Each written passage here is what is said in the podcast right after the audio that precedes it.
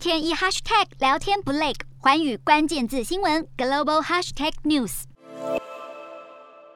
美国社群平台 Snapchat 母公司 Snap 宣布调降一个月前才发布的财测，二十四号股价崩跌百分之四十三，更拖累整个数位广告市场。早就深受用户数成长停滞所苦，又担心升息影响的各家社群媒体公司大受打击，社群媒体股二十四号市值蒸发超过一千三百五十亿美元。随着联准会积极推动升息，对抗不断窜升的通膨，以科技股为主的纳斯达克指数已经从去年高点下滑近百分之三十。电影《大卖空》主角原型因放空次贷泡沫而成名的投资人贝瑞日前在推特发文写道：“正如我在二零零八年所说，这就像看着飞机失事，很痛苦，不好玩，我笑不出来。”虽然不确定他的意思是否是认为会发生二零零八年一样严重的金融危机，但这番话。还是增添市场的悲观情绪。知名避险基金大亨艾克曼则表示，唯有联准会更积极升息，或市场抛售演变成全面崩盘，